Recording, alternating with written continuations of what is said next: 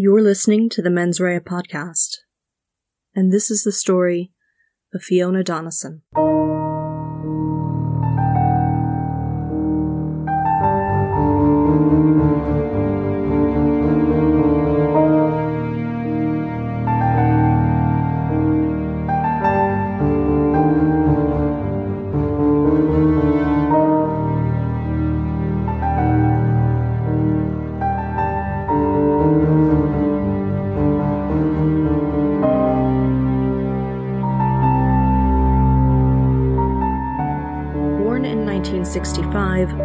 Donnison was a confident, strong, and well educated woman. She was grief stricken when her father passed away when she was young. Her dad had been a police officer in Scotland. Her mother still lived there, in Forres, Morayshire. It's reported that Fiona never got over his passing. When she finished school, she moved to Spain, where she worked as a nanny for five years. Eventually, she returned to the UK and began a career in the banking sector. She had a high powered job as a credit manager in the city. She was a good worker and was successful, leading a very well off lifestyle. She married Derek McCrow around 1993, and together they had two sons, born in 1995 and then 1998. However, their marriage wavered, and eventually in 2003, Fiona divorced him. Fiona Donnison met her second partner, Paul, while she was working for a syndicate of Lloyd's Bank. He also had a high powered job in the banking sector. She and Paul had a little girl, Mia, in 2004, who passed away from cot death.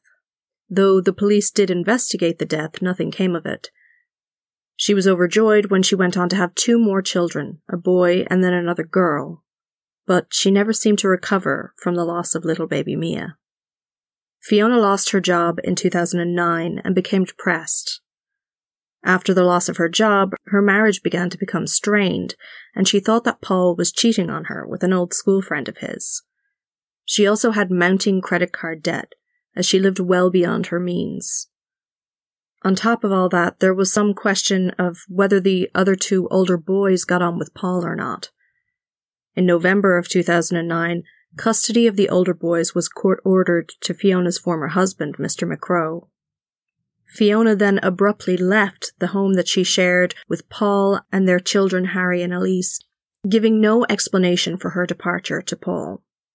Her behavior had become ever increasingly more erratic from July 2009 through to early 2010, which would culminate in an horrific event. On the morning of Wednesday, the 27th of January 2010, Fiona Donnison arrived into Heathfield Police Station in a distressed state. She had injuries on her that appeared to be self inflicted, cuts to her wrists and arms. At first, police thought that she was just a distressed drunk person who had decided to take herself to the local station. That was until she told them that she had killed her two little children. That was all that they could get out of her. She wouldn't even tell the police exactly where the two children could be found. She was arrested, and the police went to search the area. The bodies of two children, Harry and Elise, were found in the boot of Donnison's silver Nissan car on a nearby street. The car was parked near to the home that she had shared with her former partner, Paul Donnison, in Heathfield, East Sussex, which was a mere 300 metres from the local police station. Donnison had mentioned the car to the police, and so they searched for it, and when they found it, they forced entry into the boot with a crowbar. When the boot popped open, they saw two hold all bags, like two black sports bags, basically. Inside the bags were the bodies of the two children, wrapped in black plastic bin bags. Harry and Elise had been found, and a murder investigation was now underway, though the police already had their confessed culprit in custody their mother, Fiona Donnison. Both Fiona's rented home in Lightwater and the house belonging to Paul's ex wife Linda in the same town were searched by the police for any potentially relevant forensic evidence. The post-mortems of the two little children were carried out at King's College Hospital in London, and it was confirmed that the children had likely died of asphyxiation. The examination also confirmed that they had been dead for less than a day when they had been discovered. Meanwhile, Fiona was taken to Eastbourne District General Hospital to treat the injuries she had inflicted upon herself and for an overdose of Nytol sleeping tablets and for her distress. She was accompanied by a police guard. After treatment and medical assessments, Fiona was released back into police custody. As the investigation got underway, police realized that they had in fact had contact with this family in recent times. In recent weeks, in fact. Fiona Donnison had told the police that her ex partner was violent and that he often flew into rages and punched holes in the walls. She told them that a week before Elise and Harry's death, he had said to her, quote, If I cannot have my children, I have nothing to live for. So I'm going to kill you now. We can go together. End quote. A number of days before the murder of Harry and Elise, Fiona had thrown a brick through the window of the Heathfield home, and again the police were called. She refused to leave the premises when they arrived. Paul Donnison had actually been arrested after these allegations and was released on police bail. His conditions were that he was to reside at the Heathfield address and could not contact Fiona Donnison. Later, during Fiona's trial, prosecution counsel would tell the court that the assault claim against Paul had not met the prosecution service's charging criteria, and that the matter would never have made it to court. They said that the allegation would have fallen apart very quickly and would have been forgotten had intervening events not occurred. Social workers were involved with the family in January 2010 because of alleged conflict between the two parents and to ensure the safeguarding of the children. They carried out an assessment but declined to take the children into care despite evidence of violence in the home. The Sunday before the murders, Fiona had turned up at the home in Heathfield and had barricaded herself with the two kids into the house. The police were called, and in order to keep the peace, Paul, in the end, decided to pack an overnight bag and leave Fiona and the kids at the home that night, despite the fact that she was renting other accommodation for them in Lightwater. The next day, when he returned to the house, it was a complete mess. Fiona had turned the place upside down. Cupboards were locked, pictures were askew and turned around, and keys for internal doors were hidden.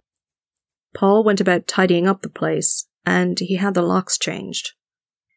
The police investigation in the aftermath of the murders began in earnest to try and figure out what the hell had happened and what had gone wrong that would drive a mother to murder her own two children, barely more than babies.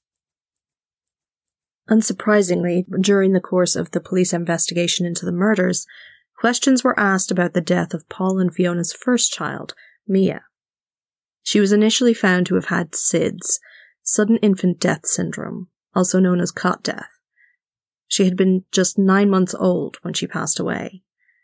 Fiona had found the baby unresponsive and had called 999. In the call, initially Fiona is heard screaming and crying, but then she seemingly collected herself and calmly said to the dispatcher, quote, She's not moving at all. Her eyes are completely shut. Oh no, what have I done? End quote. When charges were laid against Donnison, there was initially a charge there for the murder of little Mia too. Police believed that Fiona had in fact killed her first child with Paul. They said she had done this in order to get back at him for attending his ex-wife's birthday party. But it was determined by the court that there was not enough evidence to sustain this charge, and a judge dismissed it. Mia's death was never discussed at the trial that would eventually come about. Fiona Donnison was formally charged on the 29th of January by the Sussex Police and was brought before Lewes Magistrate Court. She was remanded in custody and there was no application made on her behalf for bail. The courtroom had over a dozen of her family members present in it, some who were visibly upset. When she was led away back into detention, two people shouted at her, We love you, Fiona. Donnison's trial began in August of 2011 in Lewes Crown Court, and despite the nature of the crimes committed, there was very little attention paid to the proceedings by the media. Paul Donnison, now 48, described his relationship with Fiona. He told the court how he and his former partner had never actually married, that Fiona had changed her name by deed poll without telling him. They had first met when they were both working at Lloyd's, while the two of them were married to other people. A few months into their relationship, Fiona found that she was pregnant. After the death of their child Mia, before her first birthday, Paul decided that he would move in with Fiona to help her deal with such a terrible loss. He said that he had cleared Fiona's substantial debt when they started their relationship. She had racked up quite a lot of credit card debt up to that point, it would seem. While on the stand, Paul could not even look at his former partner as he described how much he loved his little children and the increasingly bizarre relationship he had with their mother. He said that Fiona was all hot and cold. He told the jury how he had returned home one day, five months before the children's deaths, to find that Fiona had moved out, taking the kids with her. He had absolutely no idea it was about to happen. In fact, they had just returned home from a family holiday in Ireland. Paul had gone to work on the Monday and returned to an empty house, and only a note from Fiona saying that she was leaving for the sake of the children. He told the court that he had no idea what was wrong. He described how, at first, he had just run around the house, not believing that they were all really gone, looking for any sign of them. He also went into detail about how, in the months after Fiona's abrupt departure, his relationship with her was very difficult, especially when it came to the kids. At first, she wouldn't even tell him where they were.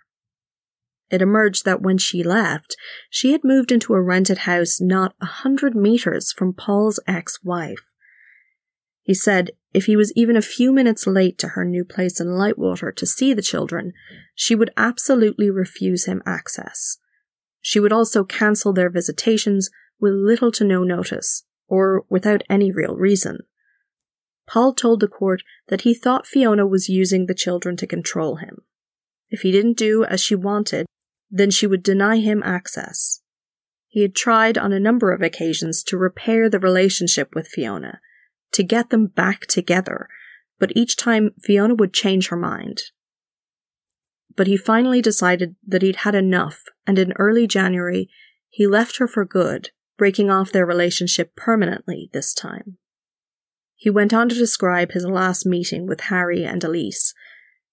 He had just returned from a business trip to the US and found that Fiona and the kids were actually staying in his house in Heathfield. Harry was still up.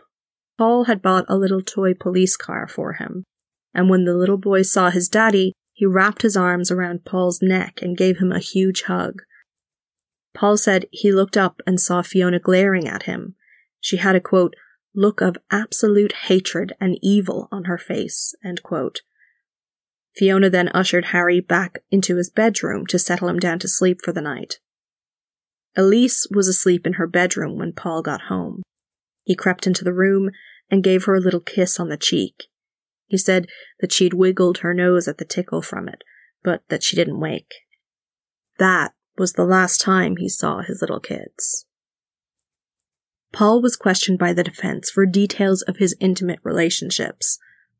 He admitted that he had indeed started to see an old school friend of his, Alison Shimmons. He said that the relationship with her was refreshing. It was uncomplicated and a nice change from his relationship with Fiona.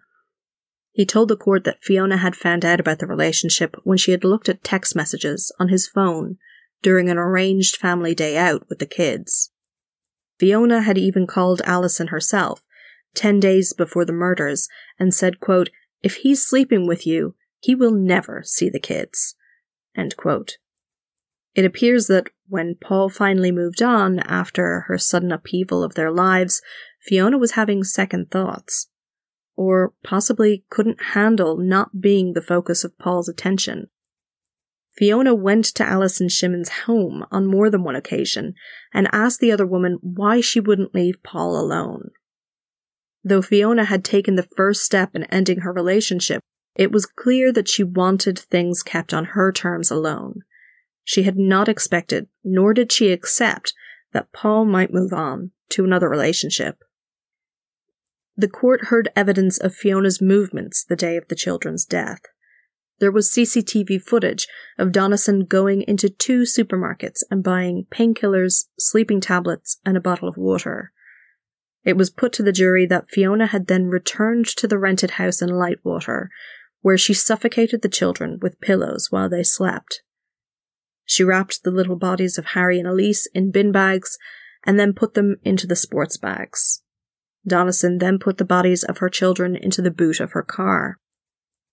After this, she drove to the house in Heathfield that she had shared with Paul, over 90 kilometres away. Lightwater is an area just outside the metro area of London, not too far from the city considering London commutes. It's 27 miles or just over an hour's train journey. But Heathfield might as well be a world away. It's by no means a short drive, and it would have taken her at least an hour and a half. She parked the car a few streets away from the home in a lame attempt to hide it, and then returned to the house where she broke a window. She entered the home bringing with her knives. It was alleged that her plan was to kill Paul as well, and to possibly blame the deaths of the children on him. But Paul had spent the night with his new girlfriend, and wasn't there.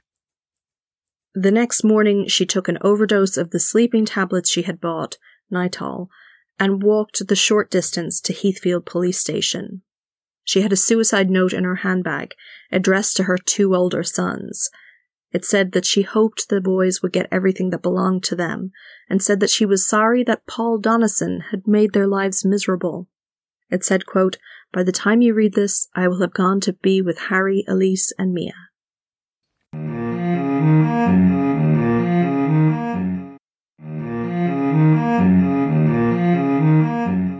The police gave evidence of an emotionless confession delivered by Donnison, as well as her collapsing into a fit in the station after emitting a quote unquote horrific sound. The court also heard from the officer who had searched Donnison's car. He got emotional on the stand as he described finding the black bags in the boot and that he had known immediately that the little boy he found was dead. He wasn't breathing and there was mottling on his skin. The officer tearfully told the jury that he then had to open the second bag to confirm that Elisa's body was in fact inside it. Lynn Taylor Rodda was the 52 year old woman that Donnison trusted as her nanny for her two small children. And she also gave evidence in the trial. She said that she saw Donnison on January the 25th, 2010, and that at the time, Donnison had seemed positive Fiona had told her that she and her kids would be moving back into the family home in Heathfield, and that Fiona said she was looking forward to the move. Taylor Rodda told the court that she had absolutely no concerns for Donnison or her children when she saw them last. Taylor Rodda's 22 year old son, Sam, also saw Donnison just before the murders occurred.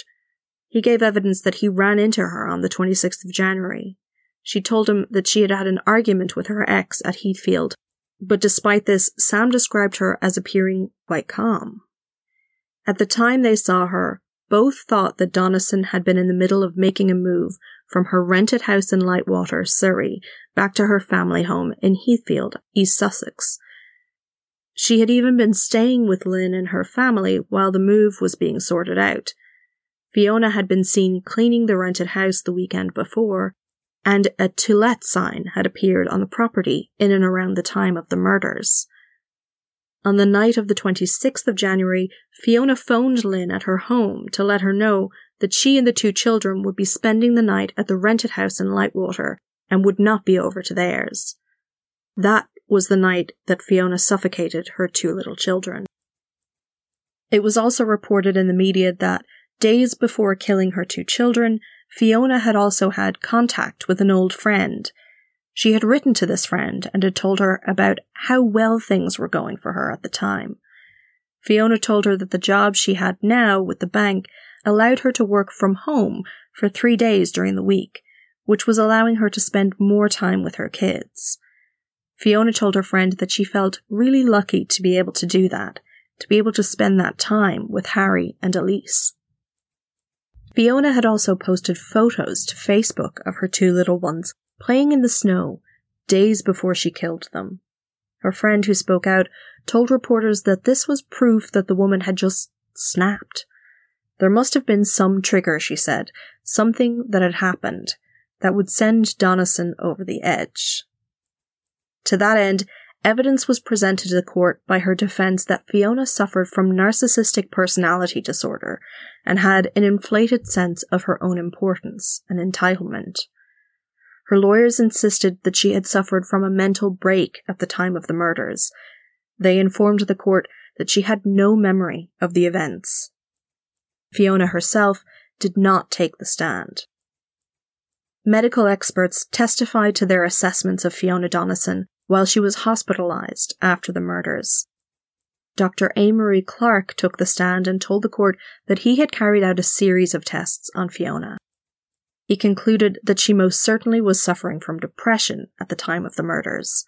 Further tests, he concluded, assessed her for psychopathic tendencies, and on these tests, she had the lowest possible score. Dr. Clark told the jury that this had a bearing on the prosecution's assertions that Donnison was malingering, that is, pretending to have psychological or mental health problems. Psychopaths, according to Clark, tend to malinger and say that they are traumatized or don't remember their crimes in a manipulative way in an attempt to lessen their responsibility for their crimes. According to Clark, Donnison showed no signs of being calculating or manipulative in this way. However, other tests, albeit consisting of a narrower range, showed that Fiona Donnison was in fact malingering, and that she was making up the symptoms, such as memory loss, in order to provide herself a defense to murder. Nurses on the ward where Fiona was treated immediately after the murder said that although Donnison said she couldn't eat or sleep, they observed her sleeping for full nights and also said that she took her meals when they were presented to her. This type of malingering that she was accused of would have been quite separate from the diagnosis of narcissistic personality disorder. Along with feelings of entitlement and an inflated sense of importance, there is often a lack of empathy, and sufferers can be manipulative and focused on power or success. Narcissistic personality disorder may explain Fiona's propensity for spending money that she didn't have, as well as the need to show her successes, combined with vanity and a fragile ego that goes along with this disorder. That definition of this disorder goes some way to explaining how it is that this middle class, so called mumsy mum might end up killing her two young children. This doesn't really sound like a defense to murder, but her legal team was relying on the defense of insanity to try and frustrate the prosecution of their client. Now, we've come across this defense before, back in episode 4 when we heard about John George Haigh and his acid bath murders. I think it's been long enough that we could all do with a little refresher about how the insanity defense works in the UK, and Ireland for that matter. Insanity has been a defense to murder since the 14th century, and so has basically always been a feature of the common law systems of justice and civil law that we in Ireland interact with. This is the same system that you find in the UK, most of the USA, Canada, and Australia, among others. There was very little change in this law up until the 18th century, with the current formulation in place having been decided in 1843 in the trial of Daniel McNaughton. Defendants wishing to avail of insanity as a defense have to prove that they suffered from a mental defect or disease that, at the time of the crime committed, meant that they could not tell the difference between right and wrong, or did not reasonably know the consequences for their actions. So basically, did they know what they were doing? And if they did, did they know what they were doing was wrong? What the courts are looking for here is, wait for it, mens rea. Some evidence that the perpetrator of the crime had a guilty mind, that they knew the nature and quality of their actions.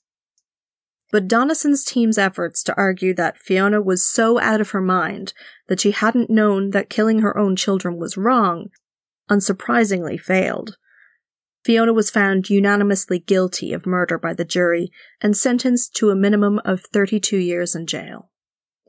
Mr. Justice Nicol described the murders as, quote, deliberate and wicked acts, quote, and went on to say directly to Donnison, why you did this defies logical explanation. It seems it can only have something to do with your feelings for Paul Donnison, the children's father and your former partner.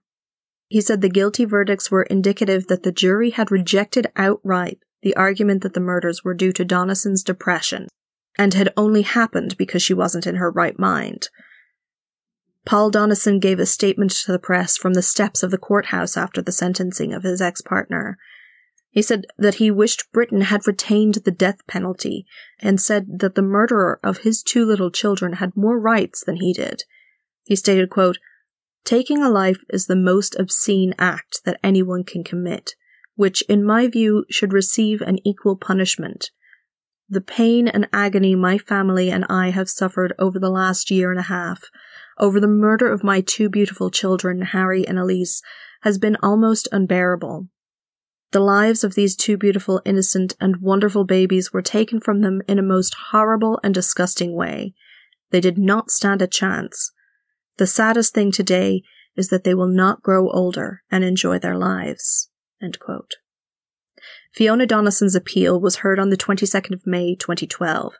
Her defense team were arguing that the sentence was manifestly excessive, and the Court of Appeal in London was prepared to hear evidence of her mental state. But her appeal failed. In November 2013, the results of a review carried out by the East Sussex Healthcare NHS Trust, which stretched back over three years, was released. It was their policy to carry out this kind of review in any case where a child under the age of two died suddenly or unexpectedly. The review was carried out by Surrey Safeguarding Children Board, and they identified a number of points in time when authorities may have intervened, which would have resulted in a different outcome in this case. They recommended that authorities should bear in mind that child abuse crosses all boundaries, and that they may have been unduly influenced by Donnison's gender and class. Ultimately, the review concluded that there were lessons to be learned in some areas of practice, but at the time there had been no way of predicting what the outcome of this particular case was to be. They said, quote, there was no information to suggest that such an extreme act of violence was likely. End quote.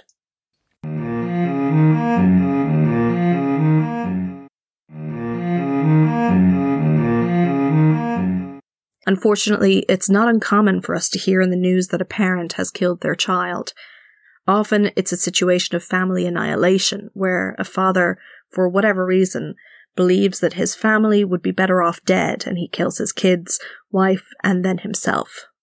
Other times we hear of a young or otherwise vulnerable woman who finds themselves with an unplanned pregnancy and they hide this and kill their baby once it's born in an attempt to conceal the whole affair. When a mother seems to have planned out the murder of her older child or children, this seems to us far more rare and is far more of an anathema to us. It seems unconceivable to carry out such an act. And yet, it's happened. It happened in this case, and it'll probably happen again. In 1983, Diane Downs arrived into an emergency room with her blood soaked children and claimed that a strange man had attacked them but of course, it was her who had shot and killed her seven year old daughter and seriously injured her other two children, before inflicting a superficial bullet wound on her own arm. In 1987, Deborah Jenner Tyler stabbed her three year old daughter to death. Apparently, she had been working a lot, was under a lot of stress, and her little girl had been acting up that day. In 1994, Dora Luz Buenrostro stabbed her children, daughters aged nine and four, and a son aged eight. She never showed remorse. Also in 1994, Susan Smith told police that a black man had stolen her car with her two sons in it. They were three and 14 months at the time. In reality, she had strapped them into their car seats and pushed her car into a lake. In 2010, Shaquan Duley suffocated her two sons and then strapped them into her car before driving it into a local river. So, unfortunately, these cases happen more often than we'd probably like to think. In fact, children under the age of 8 are more likely to be killed by their mothers than their fathers. This may be due to a little understood condition that is only becoming widely recognized clinically in the last number of years postpartum psychosis. We've all heard of postpartum depression and the effects that it has on new mothers, and that it can affect women even up to two years after the birth of their baby. Postpartum psychosis is a separate and different diagnosis, although not currently recognized in the DSM 5, and statistically affects 1 in 1,000 women. Usually the onset is relatively soon after giving birth, but there are very few studies specifically of postpartum psychosis, given that it's not yet a recognized diagnosis. It's more common in women who already have a psychiatric diagnosis like bipolar or schizoaffective disorder, and having a close relative suffer from it also increases your chances of developing it postpartum. Symptoms include manic like behaviors or severely low mood, and these moods can change very quickly. Most notable for our purposes are symptoms such as having odd beliefs that are untrue, something like believing that your child is possessed by the devil, or that they've won the lottery, that kind of thing. Hallucination can also occur. The causes of postpartum depression and postpartum psychosis are unknown, but in the case of postpartum psychosis, it is a medical emergency, and women and their partners are urged to seek treatment immediately. Possibly the most well known case of postpartum psychosis, which ended with disastrous results, is that of Andrea Yates. In 2001, she drowned her five children in their own bathtub. She was suffering from postpartum psychosis and had a long history of mental health problems that went undertreated including previous incidents of postpartum psychosis. She was hospitalized for a bout of this along with a suicide attempt in 1999 after the birth of her fourth child. After this, she had been urged by her psychiatrist not to have any more children, but she and her husband's religious beliefs meant that this advice was disregarded, there's a question of how much responsibility her husband, Rusty, should take for the deaths that occurred just a little over six months after the birth of their last child. He had been quite insistent that the family would have as many children as God allowed. Eventually, after an appeal and on retrial, Andrea Yates was found not guilty by reason of insanity by a jury of the Texas court. Fiona Donnison, however, did not have postpartum psychosis. Lewes Crown Court was told that Fiona was a woman who had a personality disorder, which did affect her daily life. The kind of personality disorder that you can live your entire life with without ever hurting anyone. But things started to spiral out of control for her when she suspected that her partner was cheating on her, and she lost her high powered job. She moved herself and Harry and Elise out of the family home in an attempt to control Paul and feel in control of her own life once again. For months, he tried to appease her, tried to put their relationship back together, but Fiona's fragile ego and sense of self had been shaken by the thought that he was looking outside of their relationship, and by what she saw as a diminishing of her social status. When she realized that Paul had had enough of the instability and unpredictability of their relationship, when he finally broke things off with her and started another relationship with an old school friend, she did in fact snap. In her twisted understanding of the world, she thought that she could regain control of her life by killing her kids and possibly by placing the blame on her ex. But this mental break was not psychosis. It was not insanity. She knew what she was doing and knew that it was wrong when she was doing it. Otherwise, why hide the bodies of her children? Or present herself at the local police station when whatever her ultimate plan had been had failed? The horror of this case is striking, but what's also striking is the fact that we heard so little about it. Unlike Diane Downs or Andrea Yates, the crimes and trial of Fiona Donnison passed by with very little public or media interest shown, Perhaps it's simply the cultural difference between the UK and the US, or maybe it's the sheer horror of the murders of two little children that the public turned its face from. But in the UK, three children a month are reportedly killed by their parents, and we hear very little about those situations of family breakdown, abuse, violence, and neglect. So perhaps it is in fact unsurprising that the name of this mother who killed her children has gone unmentioned for so very long. Thank you for listening to Mens Rea, a true crime podcast. If you like what you heard, don't forget to subscribe in your favorite podcast app and leave us ratings and reviews. You can find us on Facebook, Instagram, and Twitter at mensreapod and get in touch by email to mensreapod at gmail.com. Thanks as always to our supporters on Patreon. This week we say welcome aboard to Louise Caps, Amy Who Digital, and Deborah Henning. Guys, I cannot thank you enough. Every donation helps to keep this podcast going, and I am forever grateful to all my generous donors on patreon.com. Thanks to some of our more recent five star reviewers over at Apple Podcasts. Thanks to MD Coley25 from the UK. Thank you for your five stars. Thank you to Mariah1973, particularly your comments about the research. I'm glad you enjoyed the podcast. Thanks to Elkman66 for your five stars, and also thank you to Missy Morzine. Thanks so much for all your lovely comments and support. It really does mean the world to me. As always, thank you to Rona McHugh for help with sound. Our theme song is Quinn's Song First Dance by Kevin MacLeod. This podcast is researched, written, and produced by me, your host, Sinead.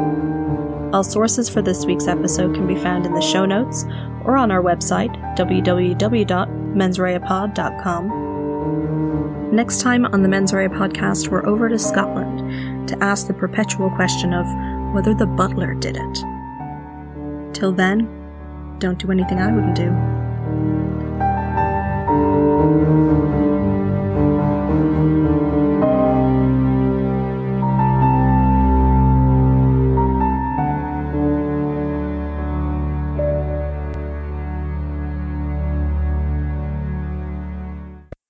Shro, go away. This podcast